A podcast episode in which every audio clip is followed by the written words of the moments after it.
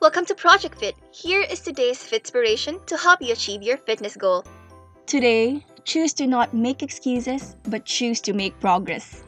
You want to have that toned abs, that muscles. You want to lose weight, gain weight, or even live longer and feel better or get into a better mood. But you know that could happen through proper exercise and even eating healthier. However, you just have a lot of excuse. Don't allow your excuse to hinder you from where you want to go. You say the grocery store is far?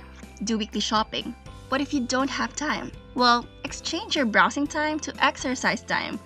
Or what if the foods that you are interested into are not available in your market? Well, check your local market, see what's good for you and is healthy, and just eat that. I know that you will get to achieve your fitness goals, whether it's toned muscles, get those abs, live longer, improve your mood, as long as you choose to progress and improve and just shut down all the excuses you have and just move. Every single progress you make brings you closer to your goal. Tune out for more health infos towards a better you brought to you by Project Fit.